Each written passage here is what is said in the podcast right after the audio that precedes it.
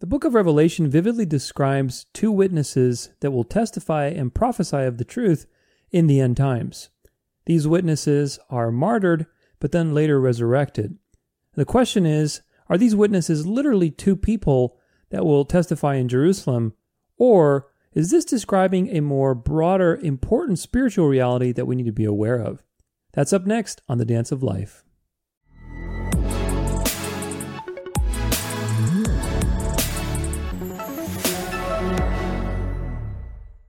Hey, everybody, welcome to the Dance of Life podcast. My name is Tudor Alexander, and I'm your host on this beautiful day that the Lord has made. Jesus is the truth, the gospel is the way to be saved, and He is coming back very soon. So I hope that this episode finds you well, regardless of what's happening in your life. Remember that He gives us the peace that is beyond understanding, and He has overcome the world. So today we're talking about end times related things. If this is your first episode, then please go listen and check out the previous ones. There's a lot of um, nice, rich material that you can go through. We are jumping into the book of Daniel. We've actually been jumping through the book of Daniel and Revelation. Today is actually the book of Revelation, and we, we're continuing the themes that we see in both the book of Revelation and in Daniel. Because if you remember, you can't read Revelation unless you read the book of Daniel. They both build off of one each other. Really, I mean, the book of Revelation builds off the book of Daniel because it was written after the book of Daniel, but they they have a lot of relating themes together. And so today we are continuing on the the path that we've been going on. The last couple episodes we looked at the 70 weeks prophecy, and that taught us that Bible prophecy when it comes to times and time lengths uses the day to year principle. All right, so 70 weeks prophecy is actually 490 years. And there's a good reason for that, so go check out that episode because the Bible is very consistent with these prophecies. But the important thing that we learn from that is that all the prophecies in Daniel are day to year principle because the 70 weeks prophecy is part of a larger prophecy, the 2300 year prophecy. And that also contains periods of 1260 years or days, prophetic days, which are a year which is reflected in the book of Revelation. And so now, when we're going to be talking about the two witnesses, which is in this episode, there's a time prophecy that is tied to this idea of the two witnesses. It's a time prophecy of 1260 prophetic days. But again, if we read the book of Daniel, if we see all the parallels, we really understand this as 1260 years. So we looked at the 70 weeks prophecy. We we looked at other things like the abomination of desolation. We looked at the daily. All these things in the book of Daniel are pointing to this general idea that there's going to be a persecuting power that rises out of the Roman Empire. It's going to have power over the saints, it's going to trot over the saints, it's going to make the gospel, which is represented by the sanctuary. Remember, the sanctuary cease to have a purpose after the temple was destroyed. In fact, I mean, it ceased to have a purpose after Christ was crucified. But for sure, there was no more sanctuary once the temple was destroyed. And so ultimately, Daniel's prophecy of the sanctuary being cleansed and trodden underfoot for 2,300 years, it's obviously not talking about the physical temple. And it's not talking about the sanctuary in heaven because nobody's trotting that sanctuary. And, and prophecies have to do with things that happen on the earth, not in heaven. All the prophecies are about what happens on earth. So the only conclusion is that that sanctuary, which was indeed a plan, a physical reality that was a, an example, or I should say, a foreshadowing of the plan of salvation, that's really representing the plan of salvation, the gospel being trodden underfoot. And we looked at how that happened. We looked at the abomination of desolation, how the power that came out of Rome, which is the papacy, trotted the gospel for 1260 years. We didn't look exactly at the time, we'll do that in the future, but it was 1260 years from 538 AD to 1798. And these times will become more and more clear and evident to you. You don't have to memorize them or even remember them so much, but they will become more evident to you as we get deeper and deeper into history in the next couple of episodes. In this episode, we see this 1260 number yet again, and it's reflected in the two witnesses. So the two witnesses are in Revelation 11, and it again, it's another thing that points us to the truth if we are consistent in our interpretation. Dispensationalism reads this chapter as two literal people that will come in Jerusalem because again, remember dispensationalism, all the eyes are on Israel. We've proven beyond a shadow of a doubt in the last 15 hours or whatever it's been of the last episodes of this entire series that dispensationalism is a lie for several reasons. Not only is it totally out of sync with scripture, but its origins are in the counter reformation. All the reformers, when everybody got back to the Bible, everybody got back to saved by grace, saved by faith, scripture alone, Christ alone, all these principles of good faith. When that happened, all the reformers universally saw that the papacy was the persecuting power of Daniel and of Revelation. That was the Antichrist power. And so that's a problem. So the Counter Reformation was created, and along with that were the Jesuits, which we will get into very deeply in the next episode as we talk about the French Revolution, the art of war, and what happened there that's so significant for us in the end times that a lot of people don't understand because, again, they don't look at Bible prophecy historically. And that's the point.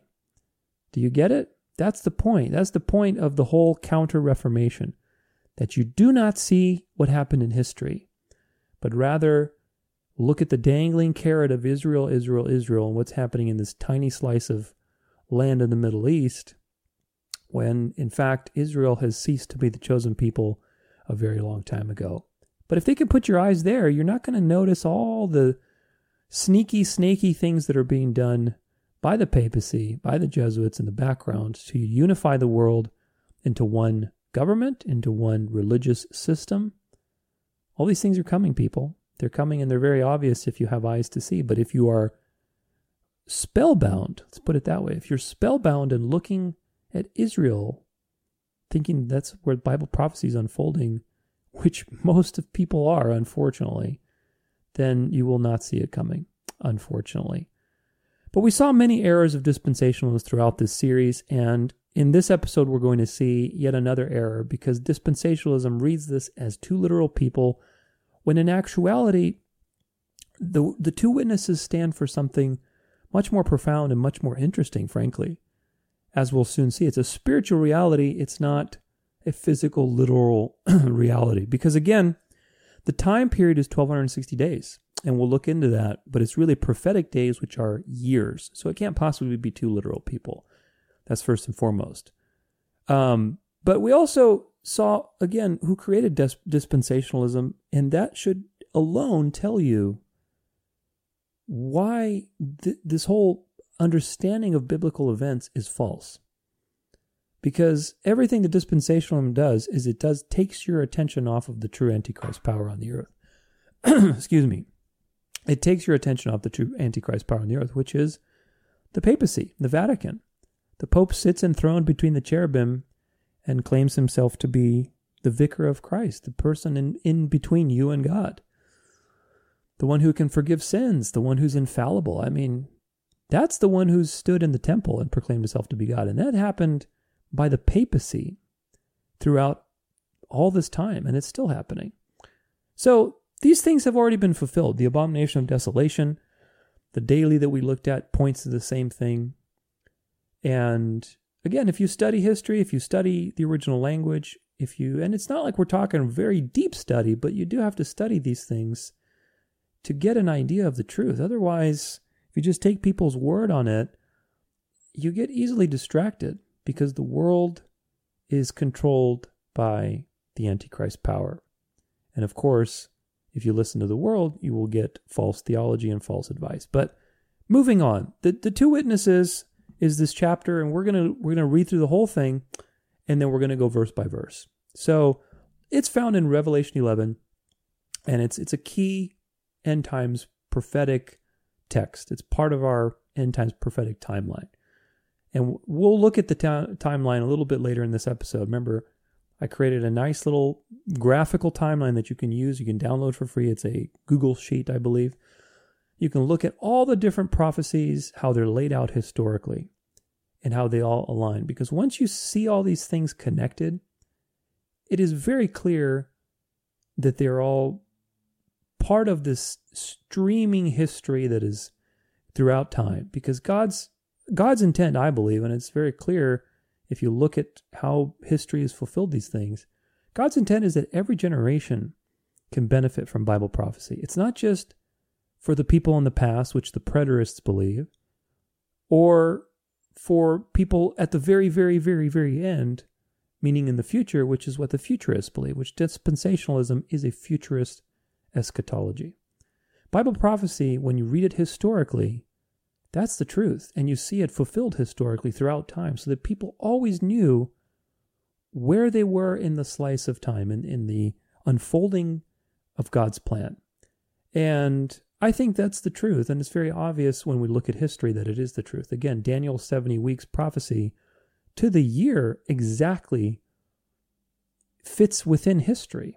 From 457 BC, from the decree of Artaxerxes, to 34 AD, when Stephen was stoned, that's 490 years exactly. Jesus' ministry began in 27 AD. That was the last week. Halfway through the week, 31 AD, he was crucified. 34 AD, when Stephen was stoned, the gospel went to the nations. The chosen people were no longer the chosen people because everybody is the new Israel of God. But we talked about all these things. So go check them out. If this is your first time or if, if you missed those episodes, go check them out. They're really rich in information and hopefully they'll be a blessing for you. But a lot of the stuff that I talk about is based on all these previous things. So without having to do too much review every time, uh, you know, I basically just go and check them out because they're great resources. But let's read the two witnesses. And this is in Revelation 11. So we're just going to read the whole thing. Again, this is in Revelation 11, verses 1 through 14. And it says, Then I was given a measuring rod like a staff, and I was told, Rise and measure the temple of God and the altar and those who worship there.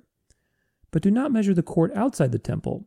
Leave that out, for it is given over to the nations, and they will trample the holy city for 42 months. Now, this is another way of saying 1260 days. And I will grant authority to my two witnesses, and they will prophesy for 1260 days, clothed in sackcloth. Verse 4 These are the two olive trees and the two lampstands that stand before the Lord of the earth. And if anyone would harm them, fire pours from their mouth and consumes their foes. If anyone would harm them, this is how he is doomed to be killed. Pay attention to all this. We'll, we'll come back to it line by line, but just kind of let it sink in. Verse 6 They have the power to shut the sky, that no rain may fall during the days of their prophesying. And they have the power over the waters to turn them into blood and to strike the earth with every kind of plague as often as they desire. And when they have finished their testimony, the beast that arise from the beast that rises from the bottomless pit will make war on them and conquer them and kill them.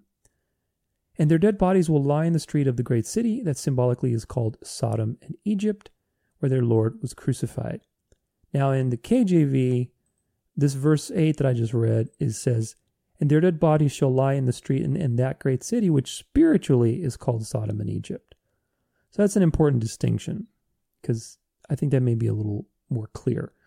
But verse 9 For the for three and a half days, some from the peoples and the some from the peoples and tribes and languages and nations will gaze at their dead bodies and refuse to let them be placed in a tomb. And those who dwell on the earth will rejoice over them and make merry and exchange presents because these two prophets had been a torment to those who dwell on the earth. But after the three and a half days, a breath of life from God entered them, and they stood up on their feet, and great fear fell on those who saw them. Then they heard a loud voice from the heaven saying to them, Come up here. And they went to heaven in a cloud, and their enemies watched them. And at that hour there was a great earthquake, and a tenth of the city fell. Seven thousand people were killed in the earthquake, and the rest were terrified and gave glory to the God of heaven. The second woe has passed. Behold, the third woe is soon to come. And then it starts with the seventh trumpet, which the seventh trumpet, we'll get into the trumpets, the seals, the bowl judgments, all these things in future episodes. But the seventh trumpet and the seventh seal, the, the final set of all of those judgments align with the arrival of Christ. So basically, this is kind of going big picture, it's it's showing there's a time period happening where something is happening. They're they're getting the word is The Jerusalem, the believers, spiritual Jerusalem is getting trampled. The holy city is getting trampled underfoot. We've heard that before, so that shouldn't come as a surprise. Remember that from Daniel, the abomination of desolation, the little horn power. So these things are all consistent. The people of God are getting trampled. And while that's happening, the 42 months, the 1260 days, same time period, while that's happening, you have these two witnesses who are prophesying and basically testifying to the truth. So it's portraying this, this reality that's happening over a large period of time. And then it goes again to the to the final moment, which is the seventh trumpet. So really big picture. But I want you to consider a few things. So futurist interpretation of this, again, like dispensationalism, but there's other futurist eschatologies that aren't like dispensationalism in, in the sense of how what they believe about Israel, but they still believe in this literal way of reading the Bible, that there's going to be a literal antichrist that steps into a physical temple that the Jews rebuild and, you know, stops the sacrifices. All these things that are just totally twisted understandings of the messianic prophecy of Jesus stopping the sacrifices and of the little horn stepping into the temple of God, which again, remember, we had a whole episode on the temple. The temple is not a physical reality, the temple is a spiritual reality. All the apostles believed that. Even Jesus testified that. The body of Christ is the temple, is the kingdom, is the Lord's table, is all these things. It's all the same spiritual reality, which is the communion we have with God through, through Jesus Christ. So, if that's the case, then when you when you see things like the temple in a Bible prophecy, that should perk up your ears because none of the apostles, including John, believe that the temple was a physical thing But you can receive a vision of a physical temple that represents a spiritual reality. And this is where dispensationalism and futurism really get hung up because they read everything through physical fleshly eyes. So the futurist interpretation is that these two witnesses will come in Jerusalem. And, you know, basically for, for three and a half years, they're going to testify and then they're going to be killed. And then they're going to be resurrected. So there's going to be some sort of supernatural event that happens physically with two people. Then you have the historical interpretation, which is looking at again because it relies on the day to year principle, which we more than justified in previous episodes. It's a biblical way of understanding Bible prophecy. It's it's legitimate and it's obviously confirmed by history. So the historical understanding of this is that there's a symbolic meaning to these two witnesses. They, they symbolize something. And again, the period is 1260 years, so it couldn't possibly be two literal people in Jerusalem. People don't live that long. So it has to be something else. So if dispensationalism is wrong and the two witnesses are symbolic for something, the question is, what are they symbolic for? I want you to consider a few things. In John 5, verse 39, Jesus says, You search the scriptures because you think that in them you have eternal life. And it is they that bear witness about me. Now, we also know when Jesus had his transfiguration on the Mount that the apostles had a vision of Moses and Elijah. And this is a very important episode in Jesus' ministry because this vision was about confirming who he was. Just like at the baptism, where the heavens opened up and you had the Trinity, you had the Holy Spirit come down, you had the Father speaking from heaven. It was a rare event. There's only a few times in his ministry where this happened. There's three, I believe. And the baptism was one, the transfiguration was another, where the heavens opened up. And again, we hear this confirmation that the Father confirms, he's witnessing about his Son. And we also have this vision that the apostles received of Elijah and Moses. Now, some people, again, read this literally and say, oh, well, you know, it was, it was actually Elijah and Moses that showed up and they were physically there. But in reality, this was actually a vision. This was a vision that the apostles saw. And there's a reason for the vision. It wasn't, there's a reason for Elijah and Moses, and it wasn't anybody like Ezekiel or who, I mean, it could have been Ezekiel because Ezekiel is a prophet, but Elijah represented the prophets. And Moses represents the law. And what we just heard in John 5, verse 39, is that the scriptures, meaning the law and the prophets, that was what the scriptures were, they testify about who Jesus is. All of scripture testifies about who Jesus is.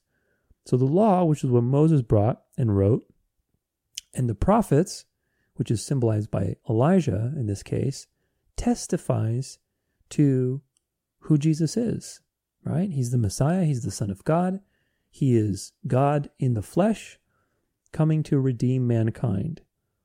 And so, how do we know it's a vision? Well, in Matthew 17, we can take a look, and it's very clear because Christ himself tells us. Verse 5, this is about the transfiguration. He was still speaking when, behold, a bright cloud overshadowed them, and a voice from the cloud said, This is my beloved Son, with whom I am well pleased. Listen to him. When the disciples heard this, they fell on their faces and were terrified. But Jesus came and touched them and said, Rise and have no fear. And when they lifted up their eyes, they saw no one but Jesus only. And as they were coming down the mountain, Jesus commanded them, Tell no one the vision until the Son of Man is raised from the dead. So tell nobody the vision.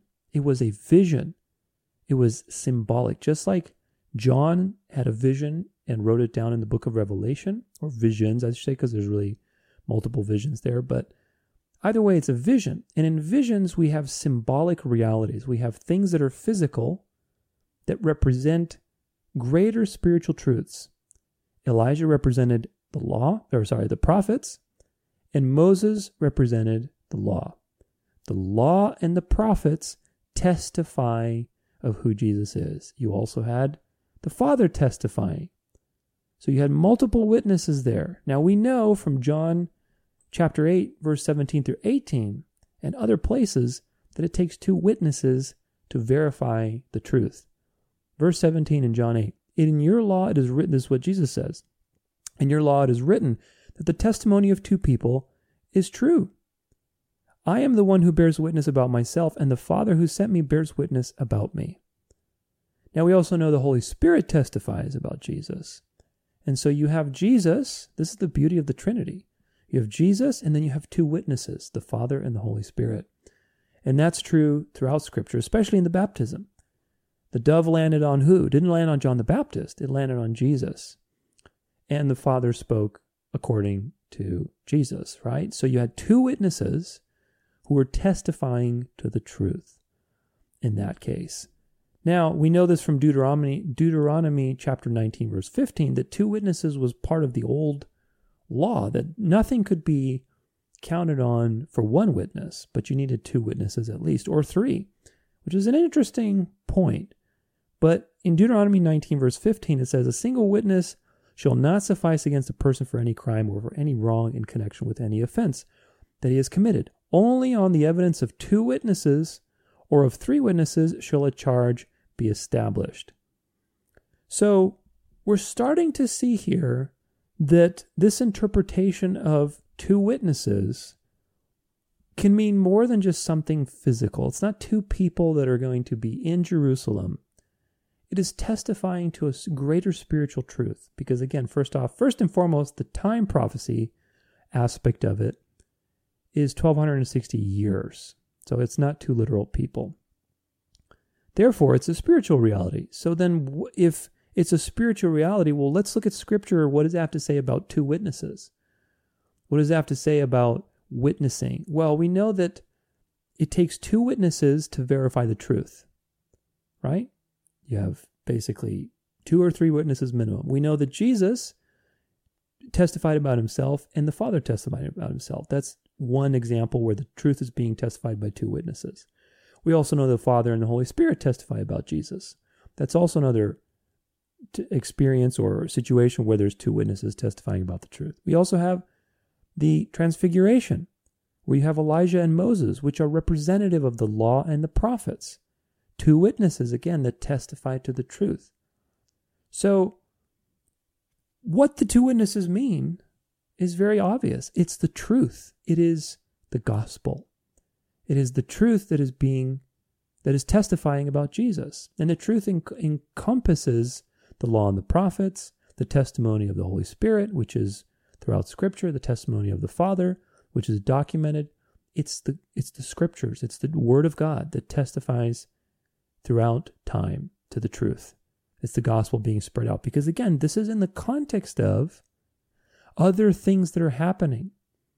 The Bible, especially with Bible prophecy and revelation, you have these consistent patterns where God reveals kind of the, the big bad boogeyman that's going to be persecuting everybody the little horn, the dragon, the persecuting power. And he, he kind of gives you the bad news first, but then he gives you the good news that God is going to be victorious regardless of these problems and persecutions and regardless of the evil. Right? So so the, the context of this is this 1260 time period where there's a persecuting power where the saints are being trodden upon. The abomination of desolation is set up. The little horn power has taken control. All these things come together. That's why you have to read them together. But during that time, the Word of God will still bear witness and will be victorious. Now, we know that the two witnesses are killed, so we'll see how that happens in history. It happened during the French Revolution because Bibles were burned and banned, and atheism and the Enlightenment basically became the new way of thinking.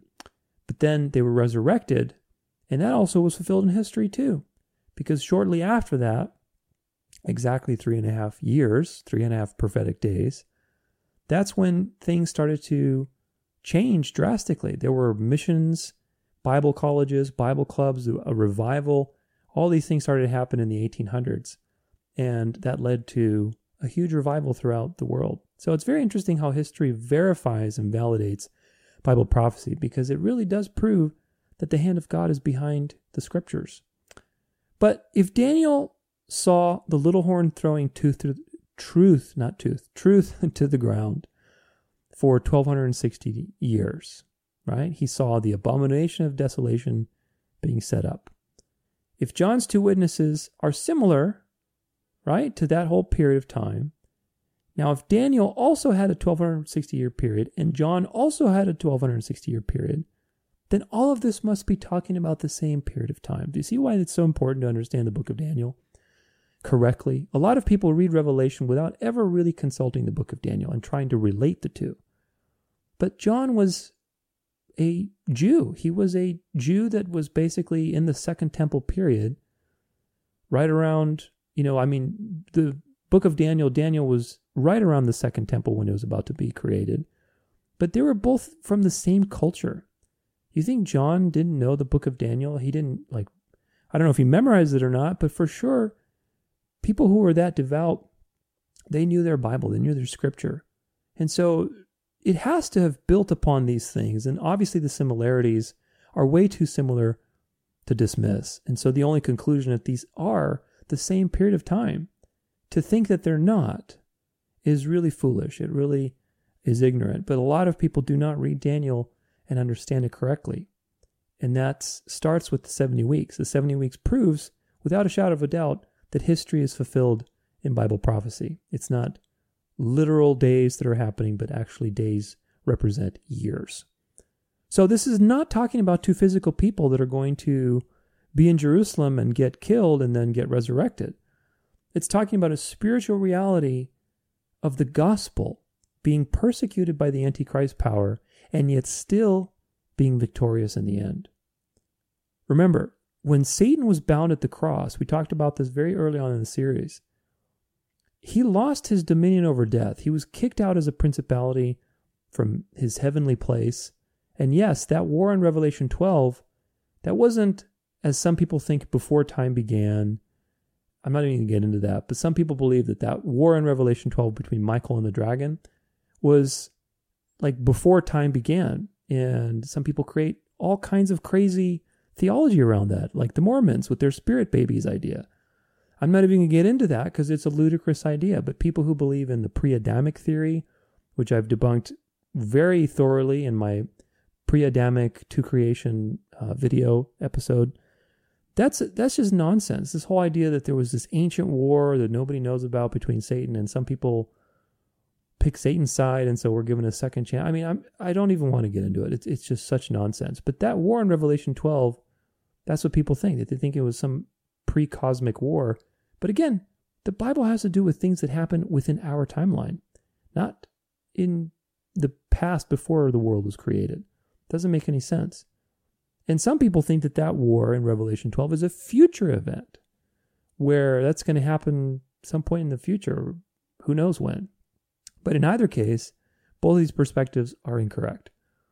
The war happened when Satan was kicked out and lost power spiritually because of the cross. He could no longer accuse people, he no longer had power over death. The only reason Satan had power was because there was no Savior. See how that works?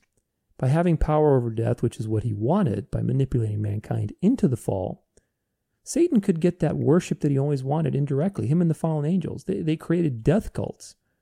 And, you know, with sacrificing people and all this afterlife stuff and praying to the dead and the underworld, all of this was Satan's own counterfeit religion of getting worship because he had power over death.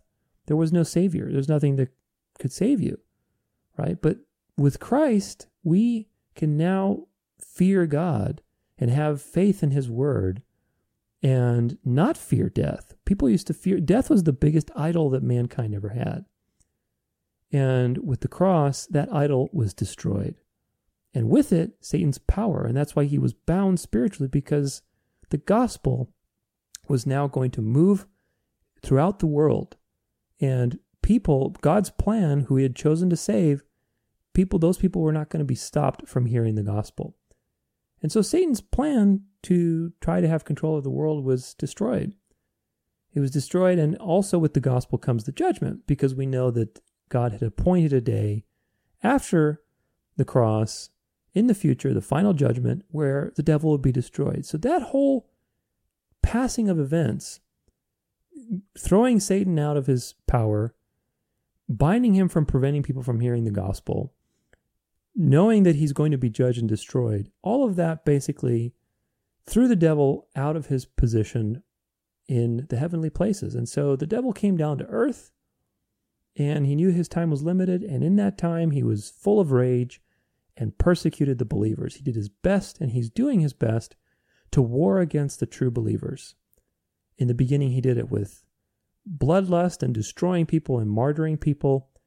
And slowly and slowly, it's changed into a spiritual deception because he wasn't able to prevent the gospel from spreading. So now he's changed his tactic. And we'll get into that as we continue in these episodes to see exactly how he has created his own false religion through the papacy and how that religion will be coming to the center front, to the forefront of people's lives, and how people will worship in that religion as we get closer and closer to the last day. But today's episode is about the two witnesses. And the point about all this is that remember that Satan was bound and he was basically kicked out. And because of that, he came down and began this militant persecution of the church. That persecution was for 1260 years, the same amount of time that the two witnesses, which is the Word of God, were, testifying to the truth. The word was testifying to the truth. The gospel is being spread out.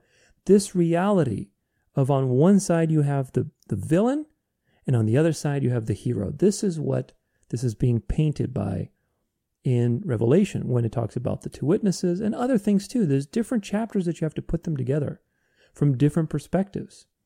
One chapter is going to talk about the persecution, the other one's going to talk about kind of the, the good news, pun intended, right, of what's happening and you put it all together and you see this complex dynamic his, history being played out where despite the evil and persecution god is victorious and it's really it's really truly beautiful so this is a spiritual reality this is a spiritual reality it's a long period of time and the more we look into it we will see just how consistent it is with everything we've looked at in the past with the abomination of desolation with the sanctuary being made desolate. Remember, the plan of salvation was made desolate by all the things implemented by the papacy. All their fleshly things like infant baptism and transubstantiation, praying to Mary and the saints. We'll get into all this stuff in a more detailed way and document it, but the point is, this is all consistent. So let's do a verse verse by verse breakdown now that we kind of get a general grasp of this and really get a deeper understanding. So in chapter 11 of Revelation this is where the two witnesses are. And if we go to verses 1 through 3, then I was given a measuring rod like a staff, and I was told, Rise and measure the temple of God, and the altar and those who worship there, but do not measure the court outside the temple. Leave that out, for it is given over to the nations, that they trample the holy city for forty two months. And I will grant authority to my two witnesses, and they will prophesy for twelve hundred and sixty days, clothed in sackcloth. So, first and foremost, the temple, we have to remember the temple is what? The temple is not a physical temple that's being measured here. The temple is the body of Christ, it's the true believers, it's the church. We looked at that in great detail, that all the apostles and Jesus and prophecy testifies to a spiritual reality for the temple. Now, this is compared to the Gentiles, where, you know, he says, Rise and measure the temple of God. But don't measure the court outside the temple. Leave that out, for it's given over to the nations, and they will trample the holy city for 42 months. So, a couple things are going on here. First, what does it mean to be measured? And I'm going to say that it means to be tested. Because when you're measuring the people, who's being measured? The true believers are being measured. You're delineating them, you're separating them from who is not a true believer, right? How do you do that? You do that through tribulation and through testing. So measurement has to do with testing. Now the reason the reason I say that is because the holy city is trampled for 1260 days. We know from other parts in scripture like Daniel that being that trampled on, this is the persecuting power of the antichrist that is trampling on the church, that's wearing out the saints and and setting up the abomination of, de- of desolation. So we know that the two witnesses who were prophesying in sackcloth, by the way, sackcloth was a sign of humility. And the gospel is very humble. It's not worldly at all. And it was persecuted. The, the Bible was banned, it was blocked. You weren't allowed to read the Bible. You, you know, weren't allowed to really know the, the full gospel. You had to have obedience to the church, or else you would get killed for being a heretic. But this period of time was from 538 AD, when the papacy became, assumed full power legally over Rome, over Europe, to 1798 when the French Revolution happened, and Berthier arrested the Pope. And it seemed like the papacy had come to an end. Now, keep all this in mind. I'm not going to get super detailed into it because we will get into it a little later. But all these things tie exactly to what Revelation predicted that the beast, the first beast, would have a mortal wound. It seemed like it would have a mortal wound, meaning it seemed like it was almost, it seemed like it was dead, but it wasn't. And that exactly happened to the papacy in 1798, which is very interesting. It's all very fascinating. But moving on, verse 4 These are the two olive trees and the two lampstands that stand before the Lord of the earth. So right away, you can't be two people physically in Jerusalem. Why? Because these two witnesses are the two olive trees and the two lampstands that stand before the Lord of the earth. So obviously, even within this vision, the two witnesses, which are symbolic, are being compared to something else that's symbolic two lampstands and two olive trees. And the question is, what do these things stand for? Well, remember, John is a Jew. He was part of the culture that wrote the Old Testament. He knew his scriptures. And so, again, it's building off of the Old Testament. So we know from Zechariah chapter 4, verse 1 through 6, what these can be a vision of the golden lampstand. Verse 1 And the angel who talked with me came again and woke me like a man who was awakened out of his sleep. And he said to me, What do you see? I said, I see and behold a lampstand, all of gold with a bowl on top of it and seven lampstands on it with seven lips on each of the lampstands that are on top of it. And there are two olive trees by it, one on the right of the bowl and on the other and the others on the left. And I said to the angel who talked with me, What are these, my Lord? So what are the olive trees? What are the lampstands? What are the olive trees? Then the angel who talked with me answered and said to me, Do you not know what these are? I said, No, my Lord. Verse 6 Then he said to me, This is the word of the Lord to Zerubbabel, not by my might, nor by my power, but my spirit, says the Lord of hosts. So, What are the candlesticks? What are the lampstands representative of? They're representative of the word of the Lord. That's pretty clear. Now, what happened during the 1260 years when the two witnesses were prophesying? Remember, the two witnesses are testifying. It's the word of God, it's the gospel, the word of the Lord. It's all pretty consistent. That is testifying to the truth. What happened during that 1260 year period? Well, we know there were Sunday laws when the Catholic Church changed the Sabbath. The Dark Ages, it was medieval, people were getting tortured. There were crusades, there was the Inquisition. We're going to get into all of this. We're not getting into it so much today, very detailed. But in a couple episodes, when we look at Mystery Babylon, the harlot, the, the mother of abominations on the earth, we will get into it very deeply. That I can promise you. But the point is this the gospel was suppressed. It was only available in Hebrew, Greek, or Latin, so people in Europe couldn't really read it, especially most people were poor. And so they, they didn't have access to the Word of God. It was being sequestered from them, it was being hidden by the power. It had to be copied by hand, right? So there were limited copies. Remember, this one of the things that kicked off the Protestant Reformation was the printing press and printing Bibles. That was a huge deal. Today we take this for granted. I mean, you can go buy a Bible anywhere. You can go to a bookstore or Amazon and you can get multiple translations and compare them. I mean, the luxury we have. This is why we are in the seventh and final church of Revelation which will be an episode specifically dedicated to this. But the, the lukewarm church is the wealthiest church.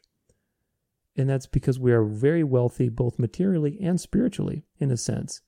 Now, we aren't, we don't have wealth in faith, which is what Jesus um, reprimands the church for. But what I meant to say is we're wealthy in our spiritual resources, right? Our spirituality is very poor compared to the first church, who were martyred brutally for their faith. You know, today people can't even withstand tribulation because we're so comfortable in our modern lives. But we have a lot of spiritual resources and people don't use them. You can learn anything on the internet. You can study the Bible deeply with the original language. You can do multiple translations. I mean, these things were a luxury. They are a luxury. But people didn't have that luxury in the period of the 1260 years where the papacy was dominating Europe and the world. People couldn't read the Bible, you had to be copied by hand. Now, during religious services, they also prohibited scripture. You know, they, they had scripture basically in Latin. And so sermons were in Latin, scripture were read in Latin. Never mind that the Latin Vulgate translation was a horrible translation to begin with.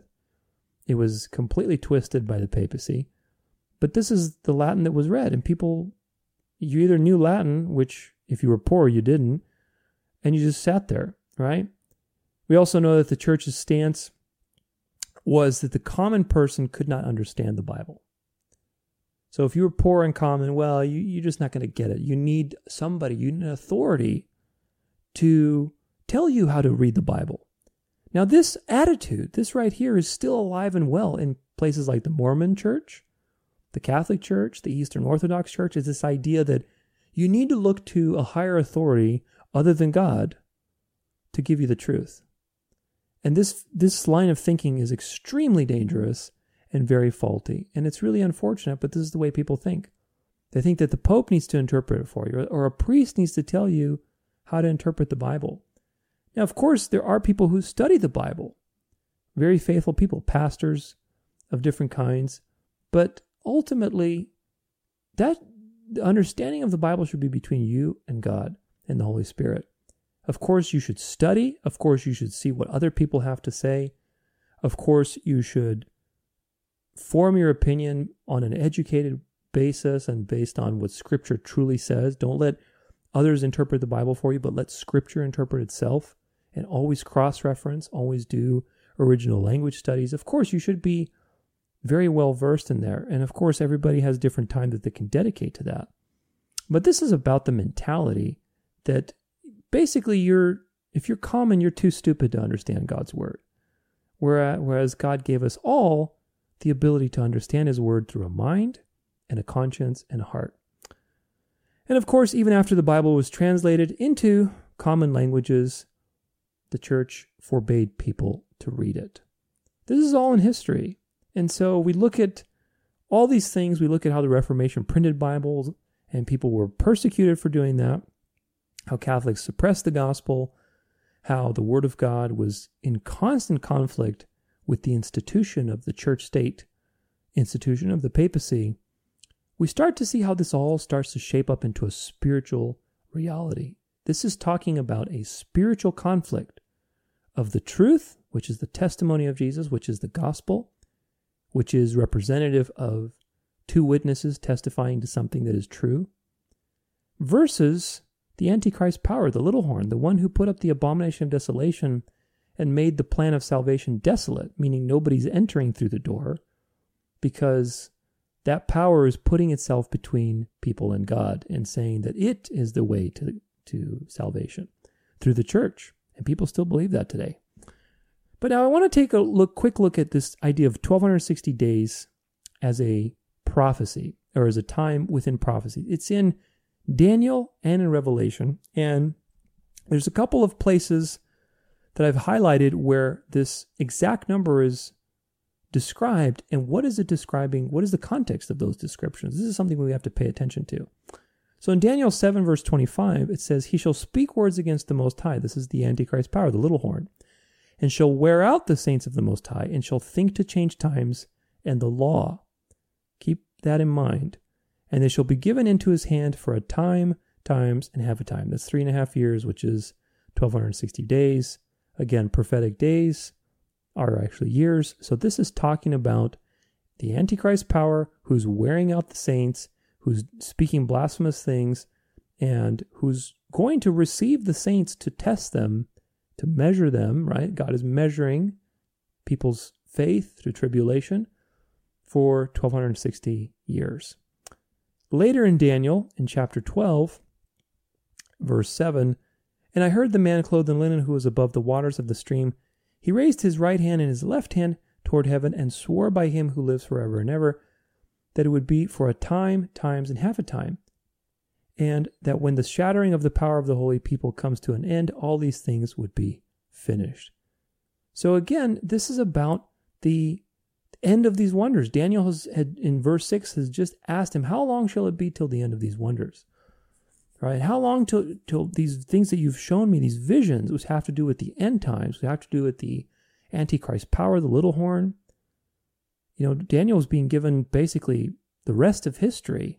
Now imagine being an Old Testament Jew in the Second Temple period, without the full revelation of the Trinity, the gospel, the, plan of salvation, and you're being given the rest of history until basically the coming of Christ. I mean, that's pretty overwhelming to say the least. And so there's a lot of times when Daniel asks, like, can you give me clarity? How long is this going to happen?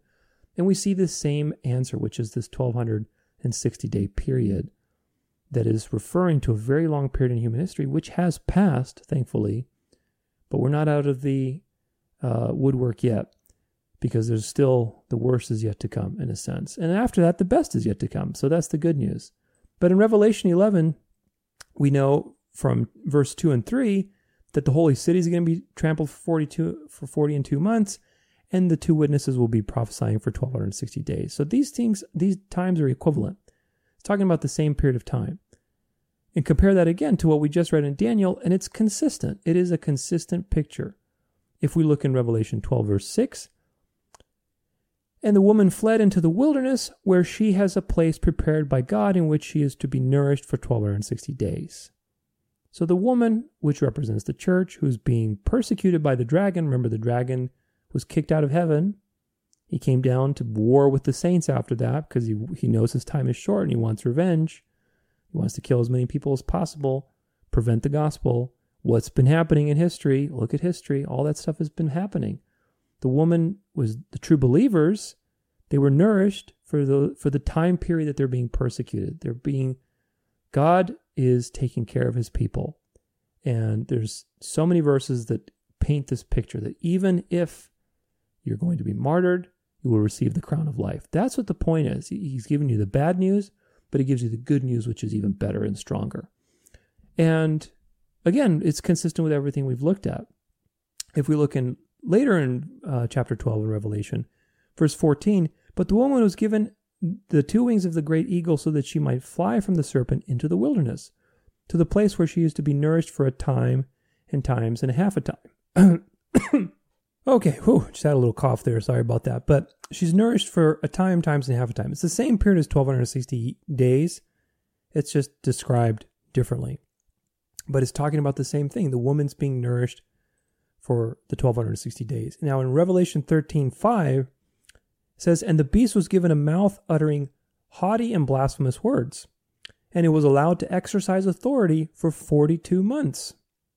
So again, it's this beast. What does it do in verse 6? It opens its mouth to utter blasphemies against God, blaspheming his name and his dwelling, that is, those who dwell in heaven. So it's the same theme over and over again, again from different angles. What happens in Daniel? It's a persecuting power that is blaspheming God and wearing out the saints, trotting on the sanctuary. What does the beast do in Revelation? Same thing. The beast, remember, beasts are systems. All the beasts in Daniel, which we will get into in a future episode, are all kingdoms and powers. Do you think then John, when he received a vision of a beast, thought it was an individual person? Absolutely not. The beast, in fact, the beast has very similar qualities to all the beasts in Daniel. It's a combination. We'll get into this in a little bit, probably in the next episode, but for sure, as we describe the, all the four beasts of Daniel and Revelation, we'll do that in a future episode. John's beast that comes out of the sea has all the qualities of the previous empires. And if you look at papal Rome, which is the little horn, it has all the qualities of the previous empires Rome, Greece, Persia, Babylon. And if you know your history, it's very obvious. But either way, the point is this we have history is our guide, and 1260 years describes a period of time where there's this power, this system. The beast is a system, and it's persecuting the saints. It's trying to make the word of God null and void. It is blaspheming God. And there's so many blasphemies that the papacy has committed in its teachings, in its way that it's taught people. It's it's bringing them up in these ideas to pray to Mary, to the saints, to go to relics. This is all pagan stuff. Infant baptism, transubstantiation is the most satanic thing I can think of. You know, the Pope, basically, who is, you know, supposedly God on earth, Pontifex Maximus is a Babylonian title. Vicarius Filii Dei, the vicar of Christ, meaning the one who is in place of Christ.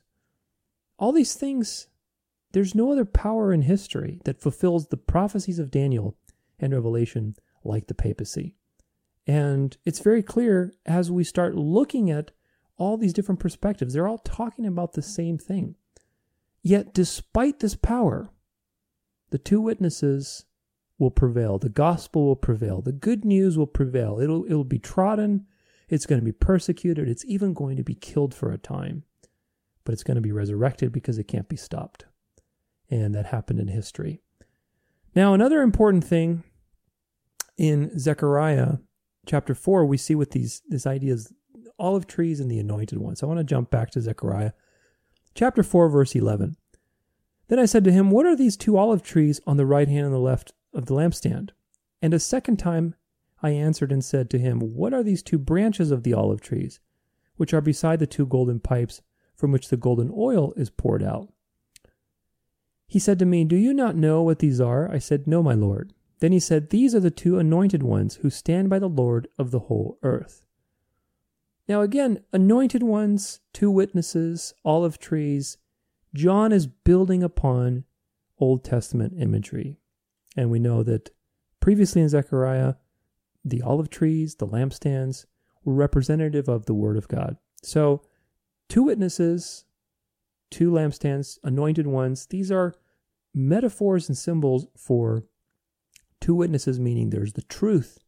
Something is testifying to the truth. What's the truth? The truth is Jesus, it's the gospel. The gospel of Jesus, that you can be saved through faith in his perfect work. That's the truth. And the gospel scriptures testify to that truth because it's the word of God, it's the word of the Holy Spirit. And John is building off of this imagery. So, again, it's just another proof that these things are symbolic, not literal, but we have to read them in context of other things. You can't just read it. If you read Revelation and only Revelation, your mind can make up all kinds of fanciful theories on what those things mean because a vision is very symbolic. Visions are very apocalyptic. They're they're revealing truths through symbols, through physical things, right? So if we're going to be consistent, or are we going to say that there's going to be a red dragon at the end of the age that's going to be flying around in the sky and chasing a woman down? Oh no, but that's the devil in the church. Well then, okay. Then why is it suddenly that the two witnesses are two literal people? If we don't read the red dragon, if we don't read the woman as literal, if we don't read an angel that binds the red dragon with a giant chain as literal, but rather that's a spiritual reality. Do you see how all this kind of comes together? So we have to be consistent. Now in Revelation verse 11 verse 5, the next verse, it says if anybody harms them what their punishment are. If anybody would harm them, fire pours from their mouth and consumes their foes. If anyone would harm them, this is how he's doomed to be killed. And we know that Basically, they have the power to shut up the sky, that no rain will fall during the days of their prophesying, and they have the power over the waters to turn them into blood, and to strike the earth with every kind of plague as often as they desire. So, this is another proof to me that's very clear that the two witnesses is talking about the Word of God. Why? Because we know that these are all images of judgment. We know from the plagues on Egypt, right? That that was a lot of these are reminiscent of the plagues of Egypt. Uh, we know that people who will reject Christ at the end of the age, they'll be punished by being thrown into the lake of fire, the second death.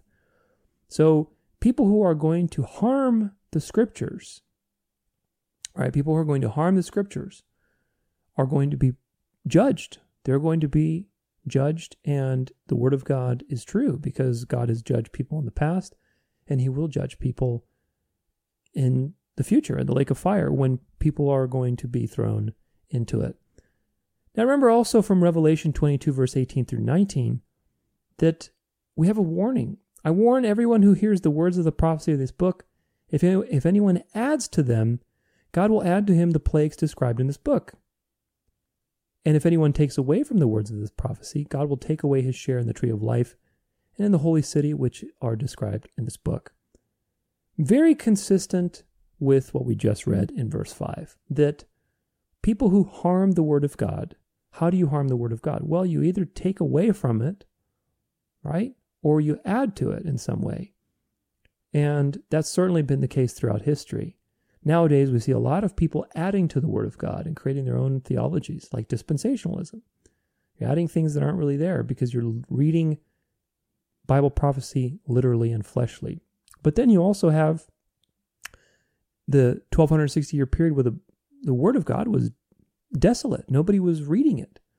So it was, they were taking away from the word of God. And so the judgment that came upon the papacy during the Dark Ages, we had the Black Plague, we had the Crusades and the, the wars with the Islamic wars, you had the famines, you had all kinds of pestilences, these things marred the dark ages and they were there's a whole episode we're going to do on the trumpets because the trumpets in revelation stand for the judgments that fell upon basically the world and the antichrist power throughout the time that this 1260 year period was allowed for them to prosper and trod over the saints and over the sanctuary of course god is going to judge them for that and there was a lot of judgments that were given throughout that period over Rome and then over the papacy. And we'll get into those specifically. But the point is, this is a warning. You know, 11 verse 5 is a warning to that if you harm the word of God, what happens to you? Well, you're going to be killed, you're going to be judged. Now, we're talking about people who are deliberately antichrist, okay? Not saying if you read something or you say something and you misinterpret it, that God is going to judge you. Because if you're in Christ, that's all that matters. But we're talking about people who are deliberately antichrist, organizations, powers who are trying to destroy the word, trying to hide it, trying to add to it, trying to manipulate and deceive. This is what it's talking about. And so it's again another proof that this is talking about the word of God. It's not talking about physical individuals, but rather the word of God. Now we know from Zechariah, again, going back to Zechariah, there's a lot of stuff we can see in Zechariah. And this is in chapter 5. Some great details that really, again, support this idea that this is the Word of God throughout this period of time of persecution. In chapter 5, verse 1 through 4, there's a vision of a flying scroll. Again, I lifted my eyes and saw, and behold, a flying scroll. What does that mean? A scroll represents the Word. And he said to me, What do you see? I answered, I see a flying scroll. Its length is 20 cubits and its width is 10 cubits. Then he said to me, This is the curse that goes out over the face of the whole land. For everyone who steals shall be cleaned out according to what is on one side. Everyone who swears falsely shall be cleaned out according to what is on the other side. I will send it out, declares the Lord of hosts, and it shall enter the house of the thief and the house of him who swears falsely by my name, and it shall remain in his house and consume it, both timber and stones. A flying scroll represents the Word of God going out throughout the world. And what's going to happen? People will be convicted. And if you reject the Word of God, if your conscience persists in being stiff necked and hard of heart, then you will be judged. That's what this is talking about. And Again, it's it's same imagery that the word of God is flying, it's going throughout the world, and those who reject it will be judged. How do they, are they judged? By fire, the lake of fire at the end of days, when everybody will be resurrected to the second death or to eternal life, depending on your relationship to Christ.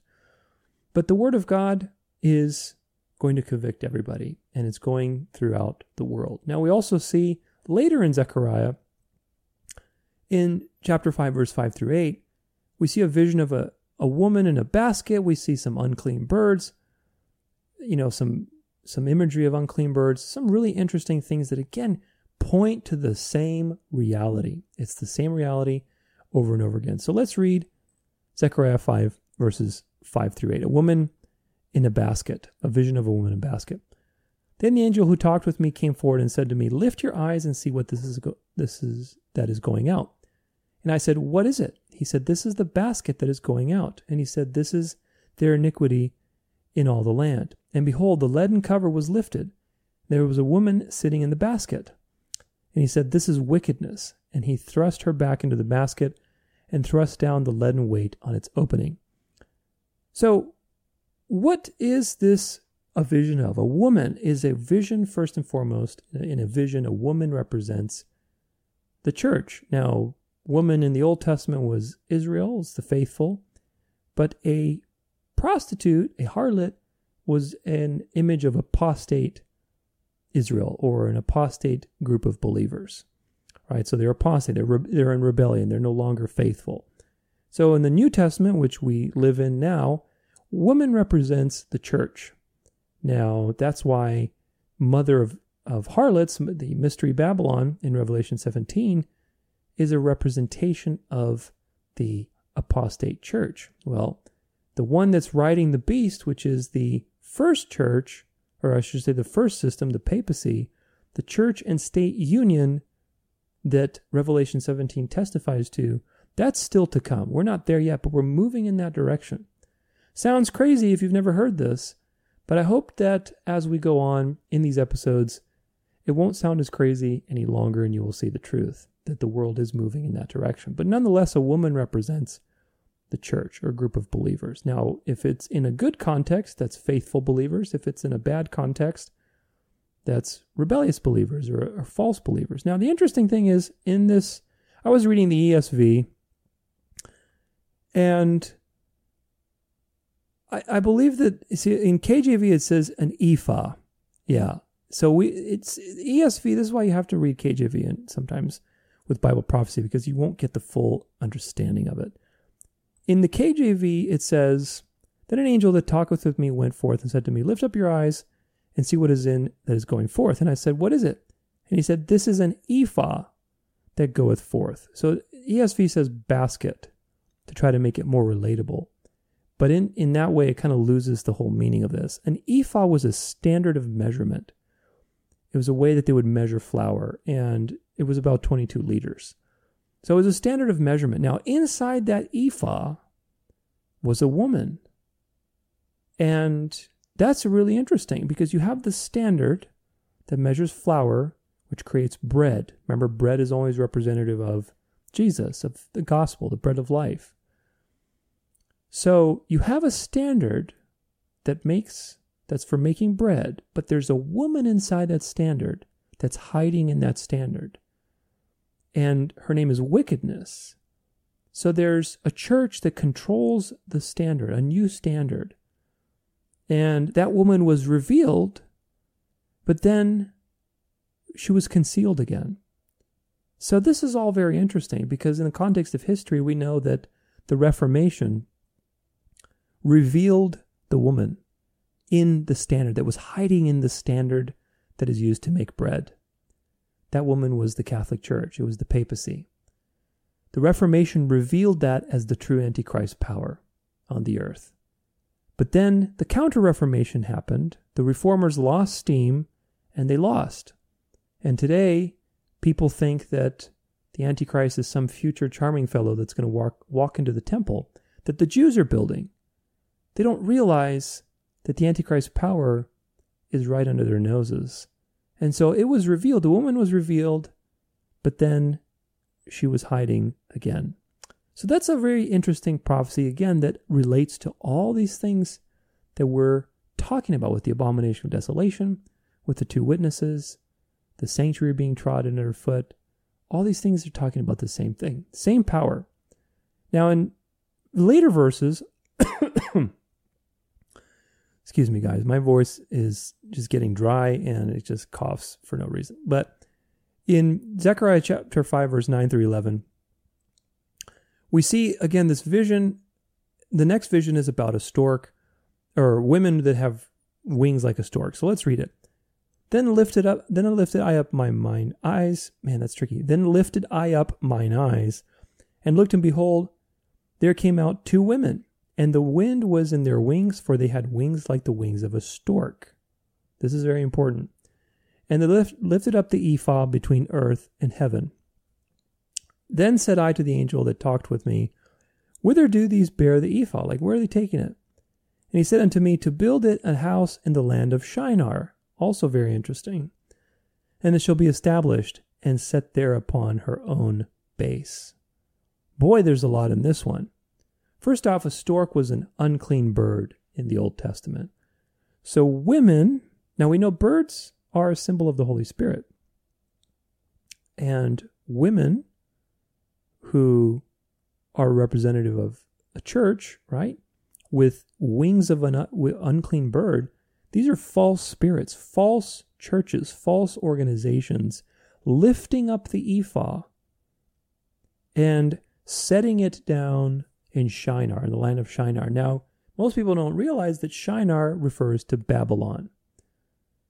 And again, all these things are spiritual, so what's really happening here? Well, another standard is going to reign on the earth, which is going to be secretly controlled by an apostate church, which is the woman hiding in the ephah. It's going to be revealed that it's evil and that it's controlling the standard, but then it's going to be covered up again. That happened. Now, two powerful church churches, apostate churches with they're guided by an unclean spirit, unclean spirits, will lift up and rebirth this power and rebirth Babylon. That's all really interesting, isn't it? I want you to keep in mind we're going to talk about this very in depth in future episodes because we haven't built we haven't built the foundation yet for that. But keep in mind that there's the Catholic Church and there's Protestant America. Keep in mind that John prophesied of the beast, the first beast, and the second beast. The first beast is a system, it's the papacy, and the second beast is also a system, that acts, the second beast acts like a false prophet that creates an image and gets people to worship the first beast. So both of the both of the both of the beasts are systems. They're political powers and they're religious powers. And the second beast helps to basically lift up the first beast. Do you see some common themes here? I certainly do, and I think that it's all very interesting. Okay, Revelation chapter 11, verse 7. And when they shall have finished their testimony, the beast that ascendeth out of the bottomless pit shall make war against them and shall overcome them and kill them. So we know that basically the beast that comes out of the bottomless pit, well, who is that? Well, when they finish this 1260 year period, we'll look at the times and dates for this in much more detail in the future. But for now, just take it on face value. The papacy was from 538 AD to 1798 as a dominating world power. Those are 1260 years exactly.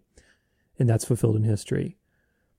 Now, the beast that ascends out of the bottomless pit, when does that happen? That's a good question. Now, we know from later in Revelation, in the woman that's riding the beast that we just talked about, the great prostitute and the beast, in Revelation chapter 17, that the beast is has some certain qualities. So so let's read this to get a better comparison of all this because again all these things have to be added together from different parts. Revelation 17 verse 1. And there came a and there came one of the seven angels which had the seven vials and talked with me saying unto me come hither I will show you I will show unto thee the judgment of the great whore that sitteth upon many waters with whom the kings of the earth have committed fornication and the inhabitants of the earth have been made drunk with the wine of her fornication. Again, if you read this literally, it makes no sense. There's no woman like that. But there is a church institution like that. Verse 3 So he carried me away in the spirit into the wilderness, and I saw a woman sit upon a scarlet colored beast, full of names of blasphemy, having seven heads and ten horns. And the woman was arrayed in purple and scarlet color and decked with gold and precious stones and pearls. That's an interesting description, isn't it? Purple and scarlet. I wonder who fulfills that. Having a golden cup in her hand full of abominations and filthiness of her fornication. And upon her forehead was a name written Mystery, Babylon the Great, the mother of harlots and abominations of the earth. And I saw the woman drunken with the blood of the saints and the blood of the martyrs of Jesus. And when I saw her, I wondered with great admiration. And the angel said to me, Wherefore didst thou marvel? I will tell thee the mystery of the woman, and of the beast that carrieth her, which hath the seven heads and ten horns. The beast that soweth was, and is not, and shall ascend out of the bottomless pit. So now we have an interesting connection.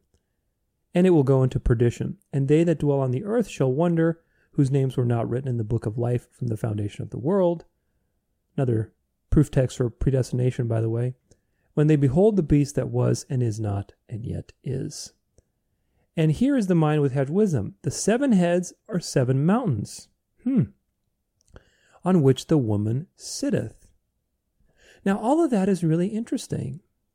First and foremost, because there's only one place in the world that has seven mountains where a woman, as a church, sits. Do you know where that is? That's in Rome. And in fact, the only other place that comes even close is Istanbul. Istanbul also has seven hills.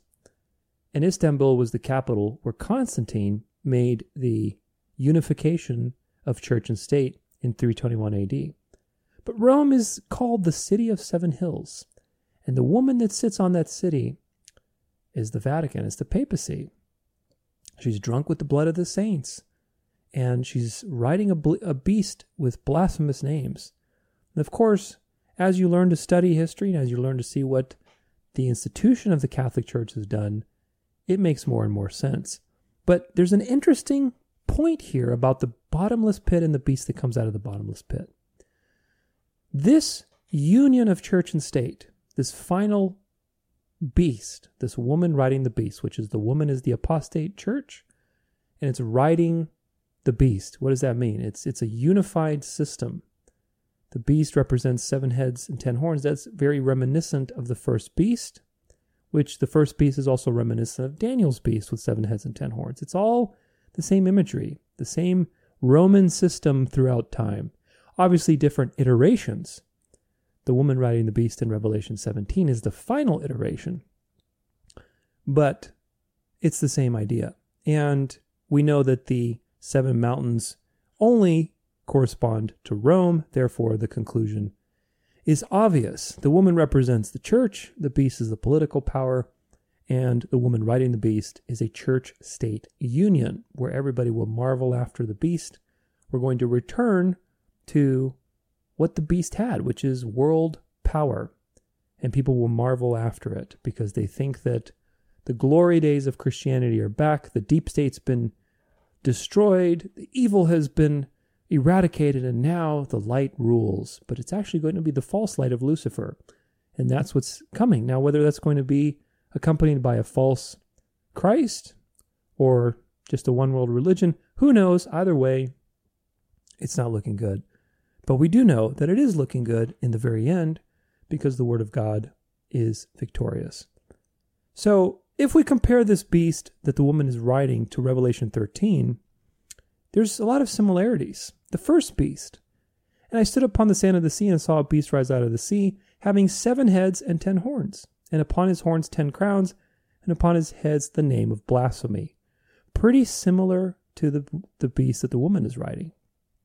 And the beast which I saw was like unto a leopard, and his feet were as feet of a bear, and his mouth was the mouth of a lion, and the dragon gave him his power, and his seat and great authority.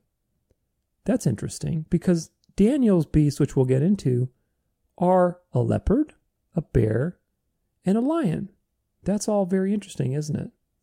The leopard represents Greece, the bear represents Medo Persia, and the lion represents Babylon all those old empires are are in this new power that's going to basically be persecuting the saints for 1260 days.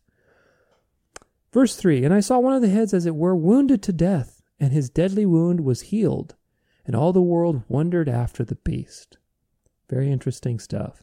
And they worshipped the dragon which gave power unto the beast, and they worshipped the beast, saying, Who is like unto the beast who is able to make war with him? And there was given unto him a mouth speaking great things and blasphemies, and power was given unto him to continue forty and two months. And he opened his mouth in blasphemy against God to blaspheme his name and his tabernacle and them that dwell in heaven. And it was given unto him to make war with the saints and to overcome them, and power was given him over all kindreds and tongues and nations. This is all very fascinating when you know your history. And all that dwell upon the earth shall worship him, whose names are not written in the book of life of the Lamb, slain from the foundation of the world. So this first beast has aspects of all the previous empires, which papal Rome did have. We know that it has seven heads and ten horns, which is an allusion to Rome. And we'll cover this in the when we actually break down all the beasts in Daniel and Revelation. But Daniel's fourth beast, remember there's the leopard, there's the the bear, and there's the lion.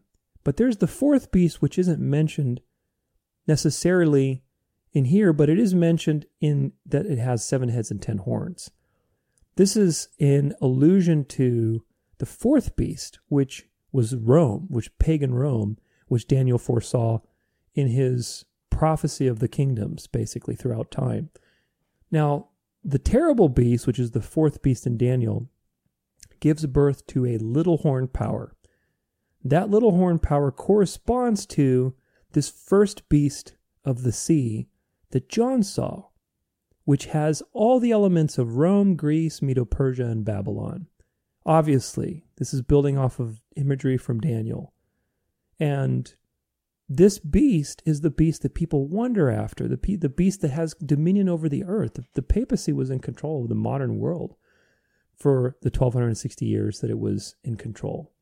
It ruled with an iron fist, probably longer, if you think about it, than any other of those previous empires and it's still going it's still in control and it will be going back to its glory days so to speak in the end in the very end for a brief period but nevertheless it will do that it will succeed that's what scripture tells us by the woman riding the beast so the woman riding the beast is a union of the woman the apostate church with this system with this totalitarian governmental system. What does the beast look like? Well, it represents Rome and the old system that the papacy had for those 1260 years.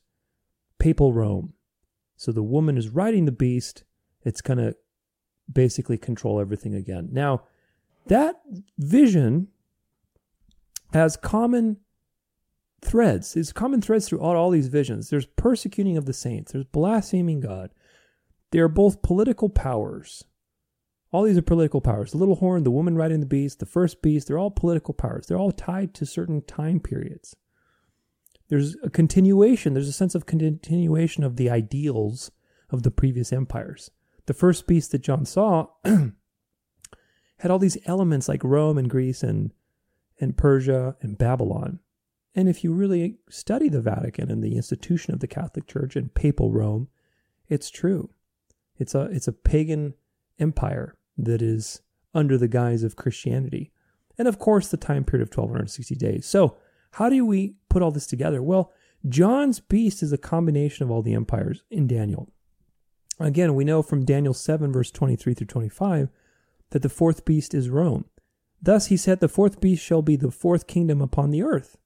Again, beasts are kingdoms, not people, which shall be diverse from all kingdoms, and all sh- and shall devour the whole earth, and shall tread it down, and break it in pieces. And the ten horns out of this kingdom are ten kings that shall arise, and another shall rise after them. And he shall be diverse from the first, and he shall subdue three kings. This is the little horn power, the papal Rome power. And he shall speak great words against the Most High, and he shall wear out the saints of the Most High, and shall think to change times and laws, which the papacy has done. And they shall be given into his hand until a time, times, and a dividing time. So again, there's that 1260 day period. All these things are pointing to the same reality. It's really quite fascinating how it all aligns. But you have to read these prophecies in context of one another. Daniel's little horn is the power that comes out of pagan Rome, which is the papal Rome power. It treads on the saints in the sanctuary for 1260 years. So the little horn is the papacy. John's first beast which is the continuation of all the represents the continuation of all these pagan ideals babylon greece rome. It's it's it's a mishmash of all these empires. It's the culmination of this antichrist power. John's first beast which has the seven heads and ten horns is papal rome right? It rules for 1260 years. It it follows in the footsteps of all these previous empires and their ideals their pagan ideals and then you see the mystery Babylon, which is the final church state union that comes about at the end of the age, which is the return of papal dominance for a period of time where the kings of the earth will, will give their power willingly to this church state union. And it's already happening. It is already happening, folks. Like I said, we'll get into it very deeply in future episodes, but it's already happening. The Word of God was suppressed for 1260 years during papal rule and it was killed during the French Revolution because the French Revolution was when atheism and humanism and the Enlightenment and communism, all those things got started in the French Revolution. It's really quite fascinating how it all comes together. But the beast that was and is not and is to come, this is the beast that came out of the bottomless pit. So what what was and is not and is to come? Well, was was the papacy. Is not was the mortal wound, and is to come is meaning that final church state iteration that's going to come in the future. We're not there yet. We are moving in that direction, but it is to come. So if the two, no, now putting it all together, if the two witnesses are killed by the beast that comes out of the bottomless pit, what, what is the beast that comes out of the bottomless pit? It's the church state union that comes out of the bottomless pit the woman riding the beast. So that beast, that system, is the one that kills the two witnesses, the Word of God. But we know the two witnesses were prophesying for 1260 days before they were killed, meaning in 1798, when that prophecy expires, which also happens to coincide, put, put this together now very carefully. The two witnesses were killed after 1260 years. That's in 1798. That's when the mortal wound happened to the first beast because of the French Revolution. Berthier arrested uh, the Pope, Pope Pius VI, and basically Napoleon took control of Europe. And so it seemed like the papacy was done. That's it. It's no more longer a, world power. So that was the mortal wound in 1798. And that's when the basically the the 1260 year period was over, but also the two witnesses were killed because of atheism and Bible burning and books, uh, Bibles being banned for three and a half years. And then after that, they were resurrected, like with all the things we talked about. The Second Great Awakening happened in Protestant America throughout the world. You know, you had Bibles being going back into print, you had missions, missionaries, all kinds of things happening, basically for a revival. But put this all together. The beast that comes out of the bottomless pit is the one that kills the two witnesses. We know that the two witnesses were killed at, at the end of the 1260 day period in 1798 because of what I just said. Therefore, 1798 is when the beast from the bottomless pit, which killed the two witnesses, that's when it arises from the bottomless pit. You see how this is starting to come together? And it's going to come together ever so much more beautifully as we go into the next episode. We talk about the French Revolution and the art of war a little deeper. Because what was birthed at 1798 was a dialectic. It was a dialectic which was the beginning of this final church state union. Now, if you don't know what a dialectic is, it's basically problem, reaction, solution.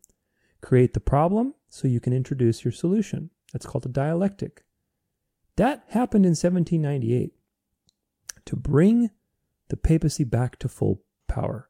How do you do that? You create the opposite. You create something that seems like it's against religion, that seems like it's against Christianity in an obvious way. You create the dark so that the light, the false light of Lucifer, of Catholicism, of the papacy, can seem so much more appealing. Communism, atheism, humanism, all these things were created in 1798 because of the French Revolution. These things stood against the traditional view of religion and certainly against nationalism and fascism and uniting the church and state. They stood against that. Communism was against those things. But this is a false duality. It was created on purpose and when I say created, I really do mean that. The French Revolution was staged, not that it didn't happen, but it was organized by the Jesuits. It was organized by the Illuminati. It was organized by all these people that you always read about in history. And it seems that they have their hand in everything. Well, it's true, they do. And what happened was that created the beginning of this dialectic, this bouncing ping pong table between dark and light, which is now coming to a head because now we have things like the Great Reset versus the Great Awakening, right? Dark versus light, dark to light. You know what that phrase is from. Uh, you know, all these different things where basically people have been pushed against globalism, the big bad boogeyman of communism. And now people want traditional family values, traditional religious values. Who's coming in to rescue everybody? I bet you know the answer. And you'll see the answer more clearly as we proceed because we're starting to get to the meat and potatoes of this entire series. But again, I digress because this is about the two witnesses, and really the point here is that the bottom, the beast from the comes from the bottomless pit. We can identify what that is. That began in 1798 because that's when the two witnesses were killed. So if the beast that comes from the bottomless pit is the one that kills them. That happened in 1798. That, be, that started to come out of the bottomless pit. Now, again, don't read this literally. We're not talking about a giant hellhole that opened up and a beast came out of it through some portal. No, this is a spiritual reality. The reality that's coming, the beast, the woman riding the beast that comes from the bottomless pit, this is straight from Satan. That's the point. This is a satanic reality that's coming upon the earth. And it began in 1798 with this dialectic of, you know, communism and left versus right. And it ping ponged through World War II, it ping ponged through the Cold War, and now it's all coming to a head with this whole deep state versus nationalism. And you're going to see a resurgence in nationalism, you're going to see a resurgence in Christianity, but it's not going to be biblical Christianity. It's going to be institutional Christianity. And that's why you have to have discernment. So, a couple more verses here. Revelation verse uh, chapter 8 chapter 11 verse 8 through 12. The final couple verses. Let's read them. And their dead bodies shall lie in the street of the great city which is spiritually called Sodom and Egypt, where our Lord was also crucified. And they of the people and kin- kindreds and tongues and nations shall see their dead bodies in three days and a half, and shall not suffer their dead bodies to be put in graves. And they that dwell upon the earth shall rejoice over them and make merry, and shall send gifts to one another, because these two prophets tormented them that dwelt on the earth. And after three days and a half, the Spirit of life from God entered into them, and they stood upon their feet, and great fear fell upon them which saw them. And they heard a great voice from heaven saying unto them, Come up hither. And they ascended up to heaven in a cloud, and their enemies beheld them. And the same hour was a great earthquake, and the tenth part of the city fell, and in the earthquake there were slain men and seven thousand, and the remnant were affrighted and gave glory to God of heaven. The second woe is past, and behold, the third woe cometh quickly.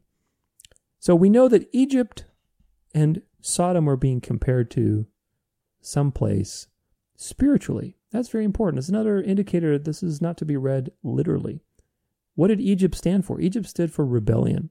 Remember how Pharaoh was basically an atheist. He didn't believe that God existed. He didn't want to obey God's laws, certainly, and he was judged for it. So Egypt represents rebellion to God, resisting God. And Sodom represents obviously sexual immorality. Well, what do we know about the French Revolution? French Revolution was all about liberalism, hedonism, atheism, humanism, all these things that are plaguing society today. Hyper leftist liberalism philosophy, transsexuality, LGBTQ plus alphabet, whatever, values. These things have done away with everything that God has created the, the traditional family unit, good values, certainly the Word of God, and having any decency. I mean, it's just gotten crazy. It's gotten totally crazy. And that's on purpose, though. It is out in your face and out in front and center. They're doing these drag shows for kids and these satanic music performances on purpose. It's all staged to get you to, to get repulsed by it and to get people to move in the opposite direction, which is where the Pope and the papacy and all these seemingly good values have their arms wide open, ready to receive you back into the mother church. Do you see how these things play together? I hope you do. I really hope you do. But Egypt and Sodom are spiritual, so the French Revolution definitely fulfilled this prophecy. And we know that France banned the Bible from 1793 to 1797, which is three and a half years exactly. And that fits in line with the period of time that the two witnesses were dead. Now, note that the word prophets in verse 10, where it says, you know, that the prophets tormented them, people were basically, because the two prophets tormented them that dwelt on the earth. So it's saying that, you know, that people were rejoicing over these two prophets that tormented them. They're rejoicing over the dead bodies of these prophets. That doesn't mean that these, the two witnesses, are individuals. And I can prove it to you because the second beast that John describes that comes from the earth Oh my goodness. Sorry, I just had a cough attack there. I'm sorry about that, guys. My voice gets dry. It's still recovering, but either way, praise the Lord that I'm able to speak to you for these longer amounts of time and and share with you these important things. But nonetheless, just because it says prophets in verse 10 doesn't mean that these two witnesses are individuals. The second beast that John talks about coming from the earth, remember, beasts are systems. And the second beast is acting like a false prophet. So it can be a system and act as a false prophet. It is the function that is the key thing. It's not the identity. It's not the the the nature of it, right? Just because he's a prophet doesn't mean he's an individual. The second beast in Revelation that makes people worship the first beast is a system that acts like a false prophet, doing false signs and wonders. And we're going to have a whole episode dedicated to this, how this is happening in our time. It's happened and it's happening mostly in our time. But you can have a prophet, it doesn't have to be an individual. Remember, individuals were used throughout scripture to describe groups. Israel was an individual, but sometimes God would speak of Israel as an individual, but really be speaking about the group of people named Israel. So that's really important. So prophets doesn't mean that these are two individuals. And we know that they're resurrected after three and a half years. Then that's when Bible societies basically happened. The printing of Bibles resumed. There was a missionary movement, Second Great Awakening, which was a revival in the U.S. and all over the world. That was from around 1795 to 1835. All these things started happening again. And the Word of God was victorious, and it is victorious, and it will be victorious. But the point is that the two witnesses in chapter 11 of Revelation talks about the enduring Word of God throughout this persecuting period of time, which is the little horn, which is the papacy, papal Rome, however you want to call it. This is the 1260 year period of time in history where the papacy was supreme authority and it did blasphemous things. It was drunk on the blood of the saints and it will come back in the future. But these two witnesses are not literal people. Again, open your spiritual eyes and pray to the Lord that He opens your spiritual eyes because people who read this literally are completely lost.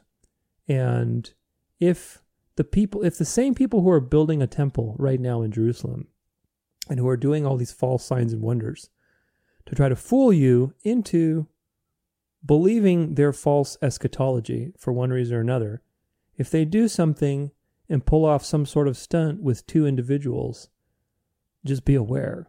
Be aware. I don't know if they will, but be aware because that's not what the Bible is talking about. This also follows a pattern of revealing the evil that's to come, but then revealing God's victory ultimately.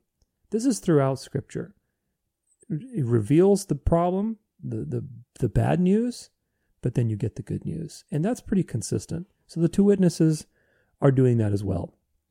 Now we know that the two witnesses, the abomination of desolation, the daily, all the things we've talked about so far point to the same thing. The 1260 period of time where the Antichrist power has trotted the sanctuary, made it desolate, trotted the saints, killed a bunch of people, changed times and laws, all those things that we read. And what is that? That's the papacy. Just like everything else we've talked about. All all roads indeed lead to Rome.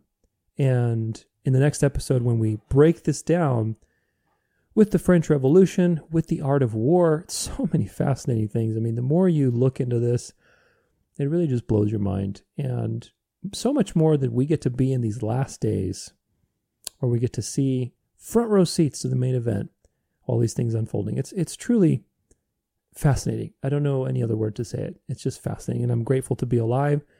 And I'm grateful to share these things with you. And I hope these things have been a blessing. I know some of these are longer episodes, but they have to be full of detail so that you know the truth and you are not deceived. I do not want you to be deceived because so many people are deceived, and ultimately, many people will be deceived because that's what the Bible tells us. The Bible tells us that this power will come back, and many people will worship after it and wonder after it and take the mark, gladly taking the mark, believing that they're doing worship to God when in reality, they're damning themselves. And so these are serious things, very serious, serious enough to worth in my opinion, to study. Again, don't get lost in it, but study so that you aren't deceived because we're talking about eternity here. These are very important things. And of course, God will save who He's chosen to save before the foundation of the world was created, and those people will not be deceived. But ultimately, we have to encourage one another, we have to stand for the truth, and I hope that this has been a blessing for you. Next week, we're going to jump into more detail about the French Revolution and the art of war. And you'll put that together with this episode, and you'll see how it all just comes together so beautifully. After that, we'll look at uh, uh, the beasts in Daniel, and then we'll look at the beast in Revelation 17, the woman riding the beast, and just see exactly, point by point, line by line, who that is, which you already know. You already know the answer and why. And I have tons of articles and books that we're going to go through that proves beyond a shadow of a doubt who the Antichrist power on the earth is. And so it behooves you to know so that you're ready for anything that comes down the road. Until then, I'll wish you a great day. I'll wish you prayer and strength in the Lord Jesus. I hope that these things have been a blessing for you. And take care. God bless.